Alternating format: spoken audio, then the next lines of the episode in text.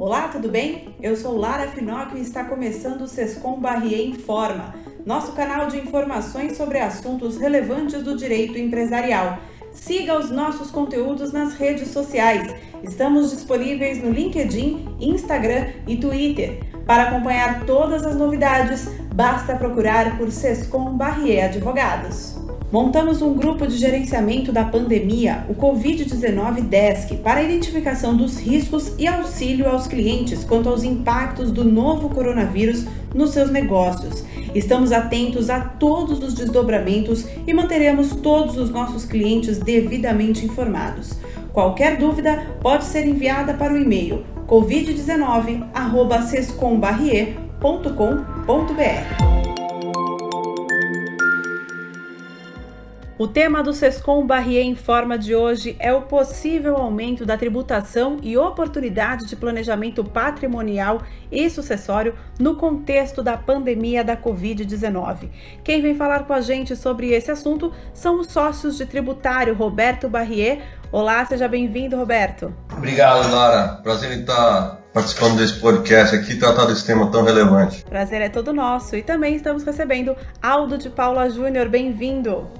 Olá, Lara. Prazer estar aqui com você. Prazer é nosso. E nós vamos falar sobre os principais projetos de lei que estão em discussão no Congresso Nacional sobre o aumento da tributação sobre o patrimônio para fazer frente aos gastos extraordinários para o combate à pandemia da Covid-19, além de aproveitar o momento atual como uma oportunidade de planejamento patrimonial e sucessório, inclusive para se preparar para esse possível aumento da tributação.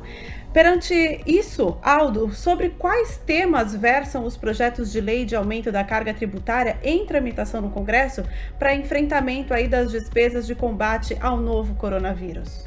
É realmente é até um assunto paradoxal, né? A gente falar sobre aumento de, de tributação em um momento tão difícil como esse que nós vivemos, que a sociedade é, passa por uma restrição de, de, de, recursos, restrição de caixa, é, restrição de atividade econômica, é, e nesse mesmo cenário é, o governo né, é, discutindo a criação de novos tributos.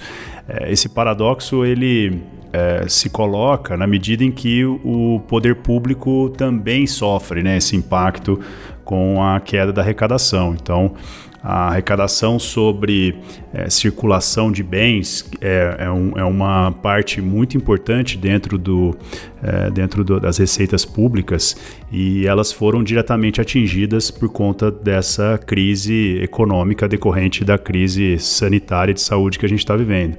Então, nesse cenário, é, ressurgiram alguns projetos que já vinham caminhando no Congresso Nacional, é, especialmente sobre três temas. Né? O primeiro deles é a tributação sobre grandes fortunas. É, esse é um tema que, é, apesar de estar previsto na Constituição desde 88, ele volta e, e reaparece em situações ocasionais, né? não, não há uma uma tranquilidade em relação à tributação sobre as grandes fortunas no país e a gente vai discutir um pouquinho os motivos dessa, dessa dificuldade. É, outro assunto também é, que retorna à pauta é a tributação dos dividendos. É, e aí, olhando sua perspectiva do imposto sobre a renda, é, esse é um tema que já estava é, inserido no âmbito da discussão da reforma tributária, da tributação sobre consumo, é, mas que acabou é, adquirindo aí uma maior urgência, uma maior relevância diante da crise econômica. É, e agora, né, com, com, até com uma, uma maior urgência, uma urgência até solicitada pelo, pela Câmara dos Deputados, é, o projeto de instituição de um empréstimo compulsório é, para atender a essas despesas decorrentes da calamidade pública é, do coronavírus. Então esses três assuntos eles acabam é, trazendo a discussão e a reflexão é, esse, esse impacto né, para a sociedade e para o patrimônio dos contribuintes é, de uma eventual mudança né, no cenário tributário brasileiro.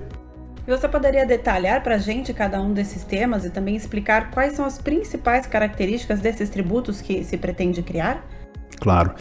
É, o nosso escritório de Brasília, é, por meio da equipe de relações governamentais, é, faz um acompanhamento muito próximo dos projetos de lei e é, das, das, das, emendas que são apresentadas a esses projetos. Né? E o nosso escritório selecionou então é, alguns desses projetos, porque é, como eu mencionei, esse assunto ele reaparece de quando em quando e, e, e esses projetos, né, ou pelo menos esses principais, é, eles têm algumas características que a gente pode destacar aqui. Né? Óbvio que é, nenhum deles é, está em pauta de votação, então nós não temos ainda a definição é, das características finais né, desses, desses tributos, é, mas é, acho que é importante a gente já entender pelo menos é, quais os contornos ou qual o projeto que está mais avançado ou qual aquele que teria mais perspectivas de aprovação. Aldo, você consegue explicar para a gente um pouco das propostas de tributação sobre as grandes fortunas? Aqui nós podemos destacar pelo menos é, quatro projetos, tá? São três projetos no âmbito do Senado Federal. O PLC 50 de 2020 da senadora Elisiane Gama, do Cidadania é, do Maranhão. É, o PLC 315 de 2015 do senador Paulo Paim e o PLC 183 de 2009 do senador Plínio Valério. Então esses três projetos eles é, iniciaram-se no Senado é, e vêm é, acompanhando, aglutinando os outros projetos que têm também esse mesmo objeto. O que a gente pode destacar de, de similaridade entre eles é que todos consideram de alguma forma a, a grande fortuna como é, um patrimônio líquido, né? um patrimônio líquido que é, considera os ativos, né, os bens e direitos, e considera também os débitos, os passivos do contribuinte.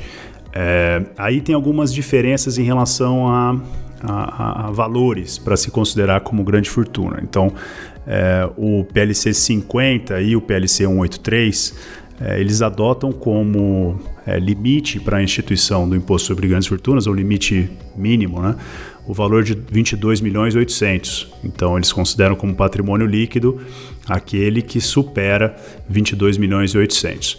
É, o PLC 315 do senador Paulo Paim ele já traz um valor maior, ele traz um valor acima de 50 milhões. É, então esses, pelo menos, são os dois cenários no âmbito do Senado Federal. Na Câmara dos Deputados, é, tem um projeto que é de autoria da deputada Luciana Genro. Ele foi apresentado em 2008 e recentemente ele sofreu a movimentação até para ser apensado a outros projetos também. É, e esse traz um limite mais baixo. Esse, esse projeto da Câmara ele traz um limite de uma fortuna de 2 milhões ou acima de 2 milhões de reais. Né? Então, aqui nós teríamos um impacto maior é, na sociedade. É, o que é importante destacar, até aproveitando essa discussão sobre o, o fato gerador né, desse imposto, é que esse é um imposto que, na experiência dos demais países, não é um imposto muito eficiente, é, seja sob a perspectiva da arrecadação, porque nessa experiência desses países desenvolvidos, onde ele é, foi cobrado, e hoje nós temos é, essa cobrança apenas em três países do mundo, é, a sua arrecadação ficou por volta de 1% do, do PIB. Né? É, no Brasil, nós não temos uma, um, estudo econômico que aponte para o potencial de arrecadação desse tributo, mas a, a, a, a, estimativa é que ele ainda seja menor do que esse 1%. Né? Então, os projetos eles é, buscam atingir a, essa, essa grande fortuna é, com alíquotas também diferentes. Então, acho que vale a pena a gente destacar que aqui dos, dos os dois principais é, modelos que foram apresentados aqui no Congresso Nacional. Né? Um deles que traz uma alíquota progressiva, é, com faixas que vão de 0,5% até 1%. Né? Então, esse é o projeto, é, o PLC 50, o PLC 183. Né? Esses dois projetos trazem essas mesmas alíquotas. É, e a alíquota de 1% no âmbito do Senado. É, e a alíquota da Câmara, uma alíquota progressiva. Esse projeto da Luciana Genro começa em 1% e chega até 5% em valores acima de 5 milhões. Então, esse projeto da Luciana Genro, além dele ser é, mais é, é, abrangente em relação ao que ele considera como grande fortuna, porque ele, lembrando, ele considera que são valores acima de 2 milhões, ele traz ainda alíquotas maiores do que esses outros projetos que estão no Senado Federal. É, outro ponto que para a gente também é interessante destacar é que ele considera é, como, como tributável, né, ou como grande fortuna, é, os bens e direitos vistos muitas vezes sob perspectiva do imposto sobre a renda, né, imposto sobre a renda da pessoa física. Então, isso nos traz algumas reflexões interessantes que eu acho que vale a pena a gente é, depois explorar um pouquinho mais isso. Mas basta dizer que os cônjuges eles passam a ter o seu patrimônio individualizado para fins de enquadramento nessa legislação. E outro ponto que também merece atenção é em relação aos filhos, né? Porque os filhos no, no, imposto sobre a renda, eles aparecem com, com, com, uma relação de dependência e eles são incluídos na declaração de imposto de renda é, dos, ou do pai ou da mãe, né, um dos progenitores. E, e aqui no imposto sobre grandes fortunas, esse ponto ele fica em aberto, isso não foi definido, mas certamente vai trazer alguns pontos de reflexão. E os projetos de empréstimos compulsórios, como ficam? O empréstimo compulsório ele também é, vai tomar como referência é, determinados parâmetros do imposto sobre grandes fortunas. Então, tem até um, um dos projetos, que é o próprio PLC 50, né, da, que eu mencionei agora há pouco, da senadora Elisiane Gama, ele, além do imposto sobre grandes fortunas, ele institui o empréstimo compulsório, é, que vai é, espelhar o imposto sobre grandes fortunas e cobrar uma alíquota de 4% sobre esse patrimônio que exceder os 22 milhões e 800. Então, ele vai ser cobrado, esse projeto, esse PLC, ele seria cobrado uma vez só, esse tributo, ainda em 2020, e com destinação para atender as despesas decorrentes da calamidade pública do coronavírus. E além desse projeto no Senado, vale a pena também é, mencionar outros dois, e um deles que teve uma movimentação recente, né, agora é, um pouco antes do feriado do dia 21, e, e, e ele teve um pedido de urgência né, para ser incluído na, na, pauta da comissão na, na, na Câmara dos Deputados. É, esse pedido de urgência depois acabou caindo, ele não, não foi aprovado é, pela comissão é, mas ele está num estado avançado dentro da Câmara dos Deputados, que é o PLP 34 de 2020, do deputado Wellington Roberto. É, esse projeto do empréstimo compulsório, ele, diferentemente do imposto sobre grandes fortunas, que considera o patrimônio né, do, do contribuinte, esse empréstimo compulsório ele considera o lucro líquido acima é, de, de, desculpem, o lucro, o lucro líquido de pessoa jurídica com patrimônio acima de um bi de reais na data da publicação da lei. Então ele vai exigir, ele vai ser cobrado a razão de 10% sobre esse lucro líquido é, apurado nos meses anteriores e vai ser exigido uma única vez. Né? Então esse projeto ele é, olha para empresas que têm um patrimônio líquido acima de um bilhão, então são grandes empresas, é, e, e tem como base de cálculo lucro líquido dessas empresas. E o projeto de tributação sobre os lucros e dividendos? É um tema que volta né, à cena agora nesse contexto, que é, traz aí alguns pontos que também merecem uma reflexão. Em primeiro lugar, é, a tributação sobre os lucros e dividendos, ela não é uma novidade no Brasil. Né? Nós já tivemos, na nossa história é, não muito recente, a tributação dos lucros e dos dividendos. É, eles são afastados hoje por conta de uma isenção, né? uma lei federal é, afasta a tributação sobre esses lucros e dividendos, é, e portanto a mudança nesse cenário ela passa pela revogação dessa isenção. É, e aqui é sempre importante destacar que a, a, carga tributária brasileira, ela no âmbito da pessoa jurídica, ela traz uma alíquota é, estatutária, né, uma alíquota nominal que pode chegar a 34% e, e considera a tributação toda na pessoa jurídica, exatamente por conta desse modelo né, escolhido pelo legislador de não tributar o dividendo. Então, há uma, uma antecipação para a tributação no momento da, do lucro apurado na pessoa jurídica e em 34%, né, nessa alíquota nominal. E, e, o acionista, quando ele recebe o dividendo, ele já recebe então liberado desse, dessa carga tributária do imposto sobre a renda. É, em outros países que adotam a tributação dos dividendos, é, a situação ela é economicamente diferente também. Por quê? Porque se o dividendo ele será tributado, a tributação na pessoa jurídica não pode ser com essa mesma alíquota efetiva de 34%, né? Porque senão é, nós teríamos aí uma incidência que ultrapassaria é, a própria capacidade contributiva do, do, do cidadão. Né? Então, é, em países que adotam a tributação dos dividendos, portanto, a alíquota do imposto de renda na pessoa jurídica ela é menor. Então, por volta aí uma média de 20 e 5%, 24%, né?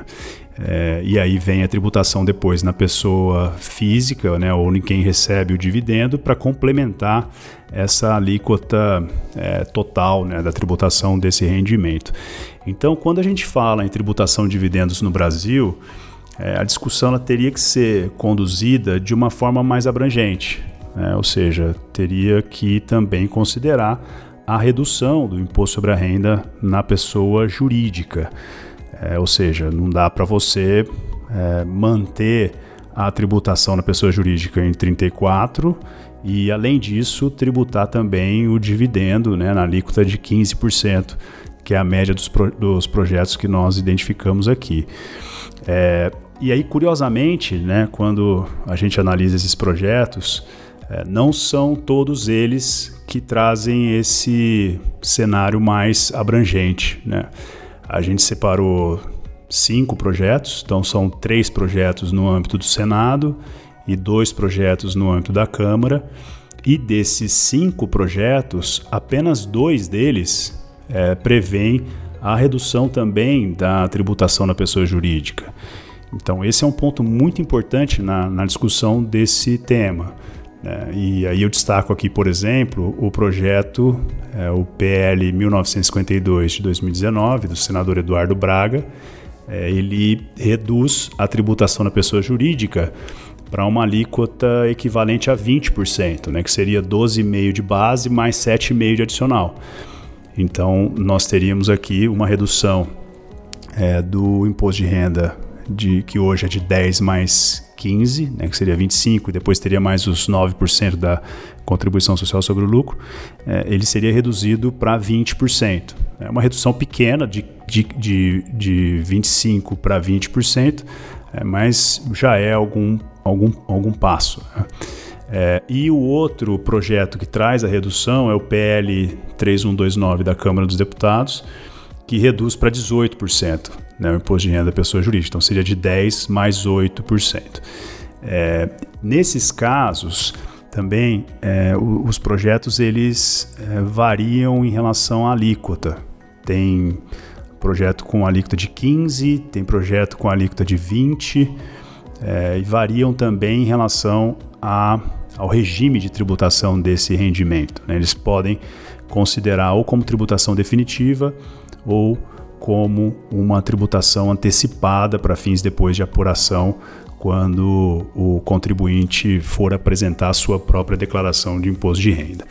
É, então, desses, desses projetos né, e essa tramitação, eu acho que vale a pena a gente é, acompanhar mais de perto é, esse projeto, que é o 1952 de 2019, do senador Eduardo Braga, é, e acompanhar também mais de perto é, o PL da Câmara, que é o PL 1418 de 2007, do, de, de, autoria do deputado é, Mendes Tame e Luiz Carlos Rauli, que esse, por sua vez, não traz redução para a pessoa jurídica, ele simplesmente revoga a isenção é, do, dos dividendos e, e, também revoga o juro sobre capital próprio. Então, é, esse é mais gravoso né, do que os outros projetos e, e tá, está com uma tramitação bem avançada também é, no âmbito da Câmara dos Deputados. É, então são vários projetos e diferentes cenários, né, que foram aqui colocados para gente pelo áudio. E aí, mediante disso, Roberto, até te pergunto quais medidas os contribuintes podem tomar para se defender aí deste potencial aumento da carga tributária. Bem, Lara, a primeira observação que eu gostaria de fazer é que é, numa eventual criação do imposto sobre grandes fortunas e também na restituição do, da tributação sobre os dividendos, existe uma proteção é, prevista na própria Constituição para os contribuintes, porque esses tributos criados ou majorados não podem ser imediatamente cobrados dos contribuintes, né? De acordo com o princípio da, da anterioridade previsto na Constituição, o tributo só pode ser exigido no exercício seguinte àquele em que ele foi instituído ou majorado. Então, é, se for criado agora em 2020 é, é, o imposto sobre grandes fortunas, ele só poderia ser cobrado a partir de 2021 e assim também em relação aos dividendos. Né? No caso do, do, do, imposto sobre grandes fortunas, ainda se tem uma, uma, proteção adicional, que é a proteção dos 90 dias para a cobrança do tributo que é instituído. Né? É, significa dizer o seguinte, que se no final é, do ano, é, final de dezembro, por exemplo, o imposto for aprovado, ali for publicada, a, a cobrança só pode se dar 90 dias depois, não pode pegar nenhum fato que ocorra nos 90 dias seguintes à sua publicação. Então é mais uma proteção à, à, disposição dos contribuintes. Né? É, então é possível se planejar, fazer planejamento contra esses possíveis aumentos uh, uh, com alguma antecedência. Né? As pessoas não serão pegas de surpresa se houver esse aumento da carga tributária sobre o patrimônio. Né? É, já no caso do empréstimo compulsório, é, é, que é instituído é, como na própria essência desse, desse tributo, que é, um, que é criado para atender determinadas circunstâncias específicas, né, que é calamidade pública ou iminência de guerra, ele pode sim ser cobrado imediatamente. Infelizmente, portanto, não há uma proteção contra a sua instituição. É, se criado, ele será exigido imediatamente e vai acabar agravando aí o patrimônio das pessoas que forem eleitas pela lei para serem os contribuintes deste, deste é, é, novo tributo aí.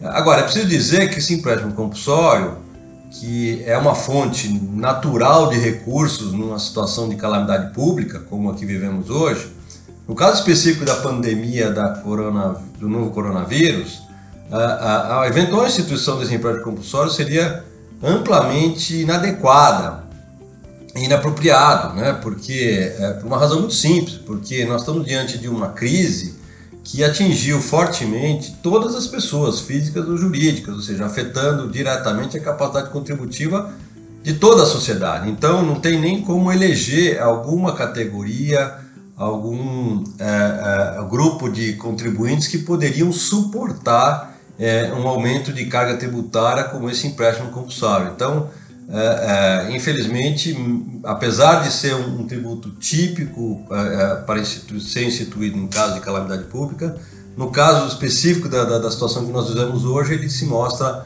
a nosso ver, inadequado. Né? Mas respondendo mais especificamente a sua indagação, para se defender contra esse aumento da tributação sobre o patrimônio, o que o contribuinte pode fazer é implementar, na verdade, medidas de planejamento patrimonial. Ou seja, ele vai tomar algumas medidas no sentido de procurar reduzir uh, o tamanho do patrimônio uh, de forma a não ser atingido pelos esses aumentos de tributos que estão sendo discutidos no Congresso Nacional. E aí, quais seriam essas medidas de planejamento? Olha, em relação às medidas que podem ser tomadas aí pelas pessoas uh, eh, para se proteger em relação ao aumento da carga tributária, essas medidas de planejamento patrimonial, né, elas, elas basicamente se referem a, a medidas para segregação do patrimônio, de modo a reduzir a base de cálculo é, que seria alcançada por um, um, eventual imposto sobre grandes fortunas. Então, é, é, é na verdade, assim, são medidas é, que visam diminuir o patrimônio em nome de uma pessoa e fazendo com que ela transfira parte do seu patrimônio atual para outros familiares, de modo que nenhum individualmente seja alcançado pela nova lei, né? Isso normalmente é feito via doações, né? a realização de doações, seja de bens imóveis, participações societárias ou recursos financeiros, que em situações como essa podem ser doadas para descendentes. Né?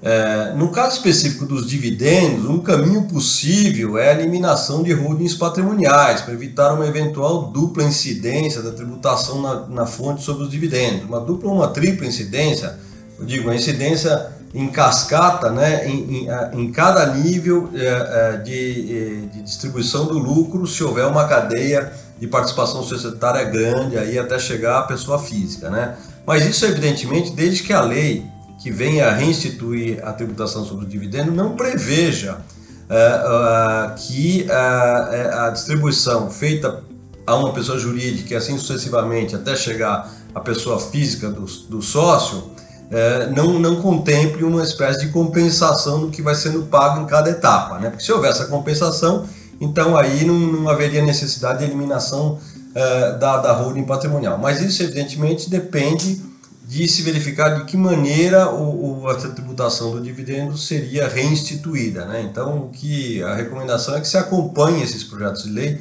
para saber se eles serão instituídos de tal forma a compensar aquilo que é devido numa eventual distribuição para uma holding é, patrimonial intermediária aí na cadeia é, societária até chegar ao acionista pessoa física.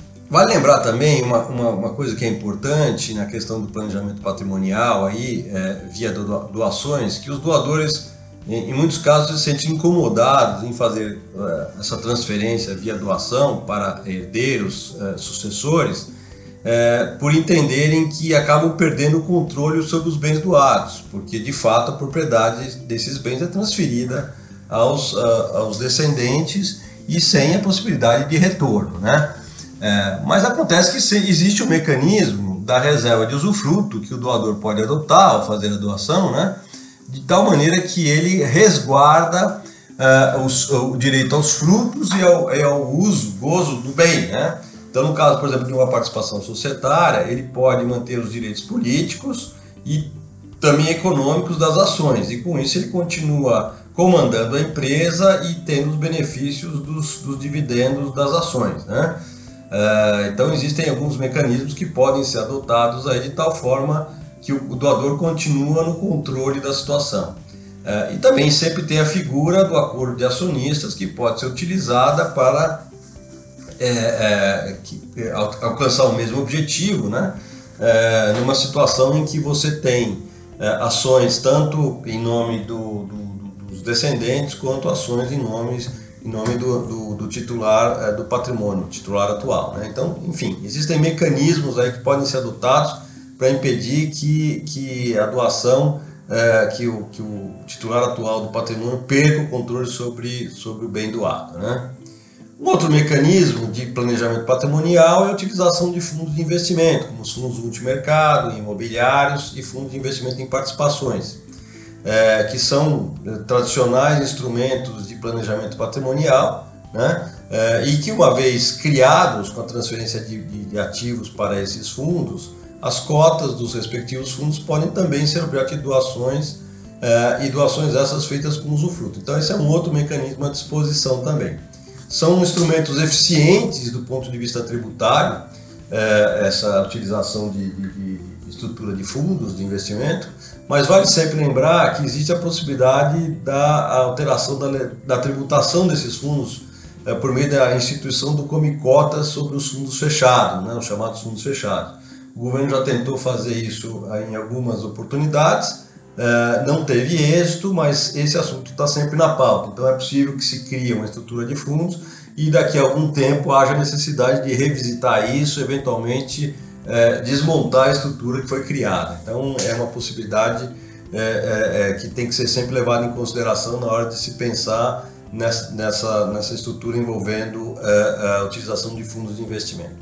Um último mecanismo que pode ser igualmente considerado é a criação de um fundo uh, uh, VGBL. Né? Por quê? Porque o VGBL, a jurisprudência já, já consagrou o entendimento no sentido de que ele uh, não sofre incidência do TCMD. Então, havendo o falecimento eh, do, do, do, instituidor aí do, do fundo, eh, isso é transferido automaticamente para as pessoas beneficiárias, né? como se fosse um seguro de vida. Né? Aliás, ele tem a natureza jurídica de um contrato de seguro e é, então é transferido automaticamente para os beneficiários e sem incidência do, do ITCMD.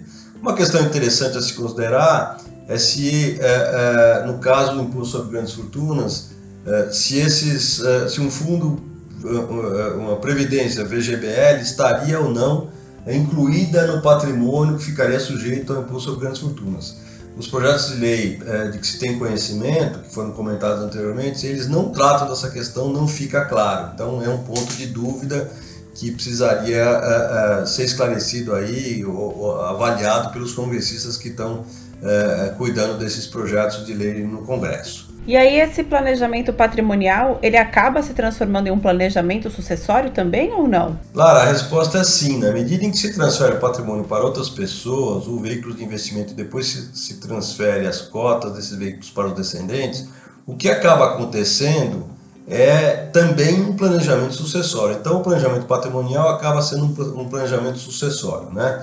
Ao dividir patrimônio para escapar de um possível aumento da carga tributária, via, por exemplo, imposto sobre grandes fortunas, a pessoa acaba tendo que pensar também em planejamento sucessório. Uma coisa acaba levando a outra, uma coisa está ligada diretamente à outra. Né?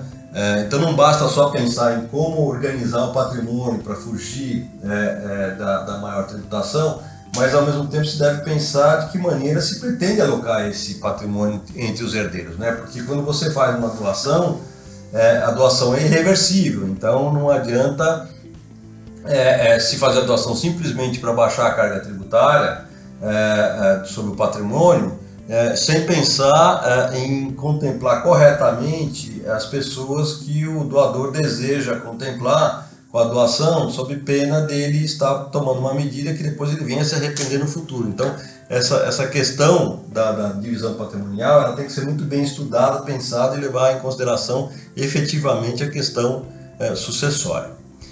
É, é, e falando em planejamento sucessório, é sempre bom lembrar do risco é, de aumento do imposto sobre transmissão causa mortes e doações, o famoso ITCMD, né? Por quê? Porque, é, é, como já se sabe, é, é, reconhecidamente baixa a tributação existente no Brasil sobre doações e heranças, né? então, de tempos em tempos surge essa discussão se haveria um aumento do TCMD, poderia haver um aumento do TCMD. É, e de fato é, um, é, uma questão que toda hora surge, é, é, ressurge, né? E, e, e, mas até hoje, no estado de São Paulo, pelo menos, que tem uma de 4%, essa questão não foi para frente. É, é, e não foi para frente, não existe uma, uma, uma, uma explicação clara, mas pode-se imaginar que seja em razão da baixa representatividade que o ITCMD tem dentro da arrecadação estadual. Né? Ele representa menos de 2%, na verdade é, é um quarto do IPVA arrecadado pelo Estado anualmente, e em termos nominais são apenas 3 é, bilhões é, de reais. Né? Então, assim, não é uma cifra relevante, talvez seja isso que, não, que tenha motivado a não alteração, a não majoração da alíquota, que poderia chegar até 8%, como ocorre em outros estados da federação.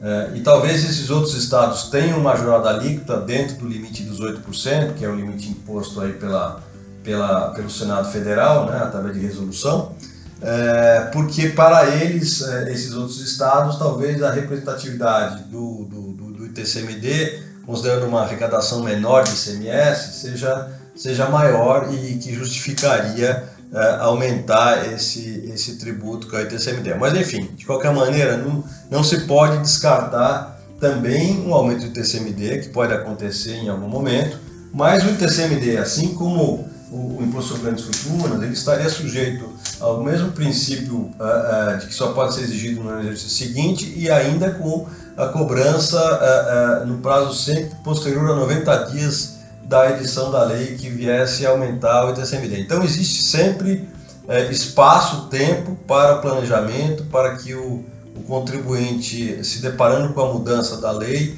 ele se organize de tal forma a atingir os melhores é, é, é, resultados aí no que diz respeito à proteção contra o aumento tributário, né? E só para finalizar a sua pergunta, é, é, razoável a gente esperar que no futuro próximo exista ou venha a acontecer algum aumento de tributação sobre o patrimônio, como por exemplo o imposto sobre grandes fortunas, embora seja um tributo que em vários países que já o adotaram é, ele não teve uma, não foi, não se mostra um tributo muito eficiente, mas de qualquer maneira está previsto na Constituição e em algum momento isso poderia ser criado aqui. Mas é razoável que se espere algum aumento de tributo, como eu estava dizendo, pode ser até através do TCMD, pode ser que o Senado amanhã aprove uma resolução aumentando ainda é, é para mais de 8% o limite máximo do TCMD, porque, como eu disse, a, a tributação sobre doações e heranças no Brasil é muito baixa. E o que pode motivar esse aumento, na verdade, é o fato de que é, os, os, governos, e o, e o, e o Brasil está é, é, é dentro desse, desse mesma, dessa mesma situação, têm incorrido em gastos dentro para combate à pandemia é, extremamente vultosos, gastos esses que levam a um déficit público muito grande e que é uma conta a ser paga aí ao longo de vários anos, talvez durante a essa década atual inteira, né? Então, é, fontes alternativas de receita deverão ser criadas para poder fazer frente a esse déficit que é inevitável, né? E existe mais algum motivo para considerar esse momento atual como uma boa oportunidade de planejamento patrimonial e sucessório? Olha, é... sim, o momento atual propicia algumas vantagens em termos de planejamento patrimonial e sucessório, tendo em vista a redução dos valores dos ativos em geral. Né? Eu acho que todos têm acompanhado, é, basta olhar para a Bolsa de Valores para ver que as ações tiveram quedas é, muito acentuadas e aí tão, estão longe de, de, de, de, se recuperar. Então, é, é, é, e assim sucessivamente acontecerá em outros mercados também, fatalmente, no mercado imobiliário, é, que na verdade até está bem parado e, e quando retomar, certamente é, é, é, o fará com valores de mercado e valores para os bens para os bens imóveis mais baixos, provavelmente do que se observava antes da crise, né? O fato é que a gente tem aí uma, uma, uma certa desvalorização, pelo menos momentânea, né, ou por um prazo, do valor dos ativos. E isso, obviamente, abre oportunidades de planejamento. Né? Por quê? Porque a legislação tributária em, em, é, é, prevê em várias situações que qualquer movimentação feita pelo contribuinte ela seja feita pelo valor de mercado do bem. Então, é, em situações normais, o valor de mercado é, é, é alto, né, ele propicia, ele, ele, ele acarreta uma tributação elevada, enquanto que numa situação dessa aqui, onde os valores uh, uh, os ativos estão desvalorizados, você tem uma oportunidade de fazer esses movimentos, preparar é, passos seguintes aí dentro de um planejamento é, patrimonial e, e, até mesmo sucessório, é, sem incorrer numa, numa, numa carga tributária elevada, ou seja, existe uma eficiência tributária em se fazer movimentos é, quando os ativos estão é, é, desvalorizados, né? então eu estou falando basicamente aí é, de novo, de doações, onde o ITCMD seria efetivamente mais baixo, porque ele toma por base o valor de mercado atual, né? É, é, mesmo de uma companhia fechada, ao final do ano, quando se apurar, por exemplo, um balanço com, com, com prejuízo, certamente o patrimônio líquido da empresa será reduzido, que é a base para a base de cálculo do ITCMD para companhias fechadas, então é, nesse momento se poderá utilizar também é, a, a, doação com base nesse valor. É, depois também a transferência, como todos sabem, a transferência de ativos em geral para fundos de investimento devem sempre ser feitas pelo board de mercado. Então, novamente, quando os valores são baixos, existe uma possibilidade de fazer essa transferência ou sem tributação ou com uma tributação muito baixa e dali para frente seguir a vida é, é, é, os ativos dentro dos fundos com uma tributação é, hoje ainda mais benéfica do que se deixar é, os ativos em nome da, da, pessoa física, né? então, enfim, vale a pena examinar todos os casos em que a legislação exige que uma transferência de um ativo seja realizada pelo valor de mercado para ver se, se justifica algum movimento considerando o baixo valor que esses ativos apresentam hoje, né? É claro que as pessoas não precisam se apressar para realizar é, é, é, essa investigação né, e realizar os planejamentos é, patrimoniais e sucessórios, né, uma vez que, como já ressaltado antes, existe a previsão, aí, a proteção constitucional de que o aumento do tributo só se dá para o ano seguinte, né, é, mas o fato é que também não se pode perder de vista as oportunidades existentes, né, que só surgem em momentos como esse, em momentos de crise. Né. É, eu sei que é difícil pensar sobre esse tema de planejamento num momento complicado como o que estamos vivendo, mas ao mesmo tempo não se deve deixar uh, uh, de pensar sobre o assunto tendo em vista a ameaça de um possível aumento da carga tributária. Né? Então, uh, como já destaquei, em situações como essa que estamos vivendo, surgem oportunidades para transferência de ativos com eficiência tributária. Na verdade, a, pandemia atual, sob esse ângulo, é uma janela de oportunidade que surge e não se sabe quando teremos outra, outra igual. Ah, ah, são, são poucas oportunidades que surgem no, no, no decorrer eh, dos anos, né? geralmente eh, a cada um prazo relativamente longo. Então, quando surge uma oportunidade dessa, uma janela dessa, é preciso eh, não perdê-la, né? pegar a oportunidade e, e usufruir do benefício e conseguir fazer um movimento que faça sentido. Né? E para finalizar, eu queria só relembrar que qualquer planejamento patrimonial e sucessório deve ser sempre feito caso a caso, né? olhando para os ativos que compõem o patrimônio da pessoa, os valores uh, desses ativos e a destinação futura que se pretende dar a eles, bem como a identificação dos objetivos pretendidos pelo titular do patrimônio em termos de sucessão. É, é, como já destaquei antes, quer dizer, não basta sair é, é, correndo para fazer um planejamento patrimonial para fugir da carga tributária, porque esse planejamento patrimonial, é, é que envolve, envolvendo a transferência para, para, para descendentes, acaba sendo indiretamente um planejamento sucessório. Então é preciso tomar cuidado é, para ter certeza sobre o que é, está sendo feito e se, se a destinação está sendo feita de maneira correta para as pessoas que se pretende contemplar ao fazer esse planejamento. Né? Então, é, é só para enfatizar que é, é, o, o, planejamento tem que ser feito caso a caso e, e, e como a gente tem aquele prazo aí, é, é, aquela proteção constitucional de, de, não ser cobrado dentro do próprio exercício qualquer aumento de tributo, então a gente, na verdade, na prática existe um prazo razoável para se pensar sobre o assunto, né, e poder tomar medidas aí que que façam sentido dentro de um planejamento é, bem pensado, bem estruturado, bem refletido e que atenda aos objetivos aí do titular do patrimônio. Excelentes colocações aí do Roberto e também do Aldo que explicou para a gente o cenário atual que a gente vive e quais as possibilidades que a gente tem daqui para frente. Eu gostaria muito de agradecer a participação do Roberto Barrier na edição de hoje. Muito obrigada. Obrigado, Lara, foi um prazer. E também agradecer ao Aldo de Paula Júnior por ter feito o podcast com a gente hoje. Obrigada. Obrigado, Lara. Foi um prazer estar aqui com você e com o Roberto para a gente discutir questões tão importantes para os contribuintes brasileiros. O prazer foi nosso. E você também pode tirar outras dúvidas nos canais de comunicação do Sescom Barrier, tanto no nosso site quanto nas redes sociais. O Sescom Barrier em forma de hoje fica por aqui. Espero que tenham gostado da edição e até a próxima.